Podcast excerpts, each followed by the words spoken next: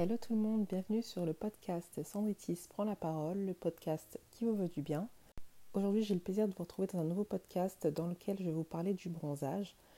Car c'est bon, les fortes chaleurs sont plus ou moins là en France. Donc il est important de connaître toutes les choses à savoir sur le bronzage afin d'avoir une peau en bonne santé et sans risque. Donc dans cet audio je vais répondre à quelques questions que l'on se pose souvent. Et à commencer par la première qui est la suivante, bronze-t-on plus au bord de la piscine ou au bord de la mer? Alors il faut savoir qu'on bronze plus au bord de la mer grâce à l'eau qui est iodée. Après on bronze quand même au bord de la piscine, hein, mais on bronze plus au bord de la mer. Puis je ne sais pas vous, mais je préfère bronzer au bord de la mer, je trouve ça plus agréable d'être sur le sable chaud. Deuxième question, bronze-t-on plus vite allongé au bord de la mer ou dans l'eau? Alors c'est bien connu, on bronze plus vite dans l'eau car souvent lorsque l'on joue, on ne se rend pas compte de l'heure qui passe et euh, que lorsque l'on reste allongé par exemple, à moins de faire un somme. Mais c'est vrai qu'on bronze plus lorsqu'on a une activité euh, dans l'eau ou en dehors de l'eau. La question suivante, quel geste faut-il faire avant le bronzage? Alors moi je vous recommande de faire un gommage une fois par semaine avant l'exposition au soleil pendant un mois afin de se débarrasser des peaux mortes et ne pas bronzer justement sur ces fameuses peaux mortes qui justement vont partir avec votre bronzage. Donc euh, je vous recommande de faire ça.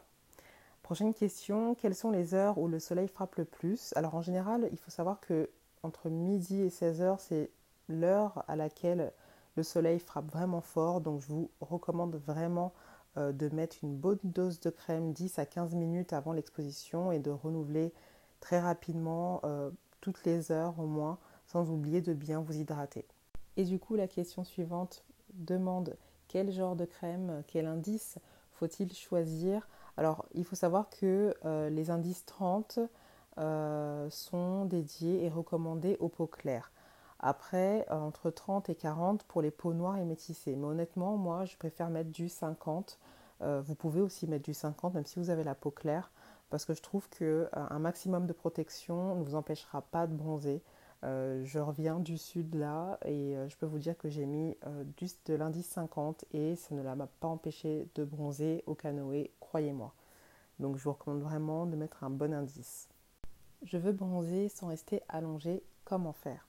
Alors c'est très simple, euh, vous pouvez euh, faire un jeu comme je vous l'ai dit précédemment dans l'eau ou sur le sable type volleyball par exemple. Sinon vous avez les cerfs-volants, les frisbees ou plus simple, vous avez les balades ou encore les randonnées. Et dernier conseil avant de vous quitter, euh, je vous recommande beaucoup de boire. Il ne faut surtout pas négliger l'hydratation de son corps, surtout lorsque l'on s'expose euh, aux horaires les plus chaudes. Déjà en temps normal, euh, il faut déjà s'hydrater. Alors là, encore plus, il ne faut vraiment pas blaguer avec ça. Euh, parce que c'est la meilleure façon d'attraper des coups de soleil. Car oui, il faut mettre de la crème et il faut aussi boire beaucoup d'eau. Et souvent, euh, ça évitera d'avoir des malaises ou de fortes migraines. Vous pouvez aussi euh, boire du jus d'abricot, d'orange, de carotte, de tomate ou euh, de fruits de la passion. Car c'est bourré d'antioxydants et votre corps vous dira merci. Donc voilà, c'est ainsi que s'achève ce podcast. J'espère qu'il vous aura plu. Profitez de vos vacances si vous en avez. Et sinon, bon courage pour le boulot. Je vous dis à mercredi prochain à sept heures du matin pour un nouvel audio. Et d'ici là, n'oubliez pas de prendre soin de vous.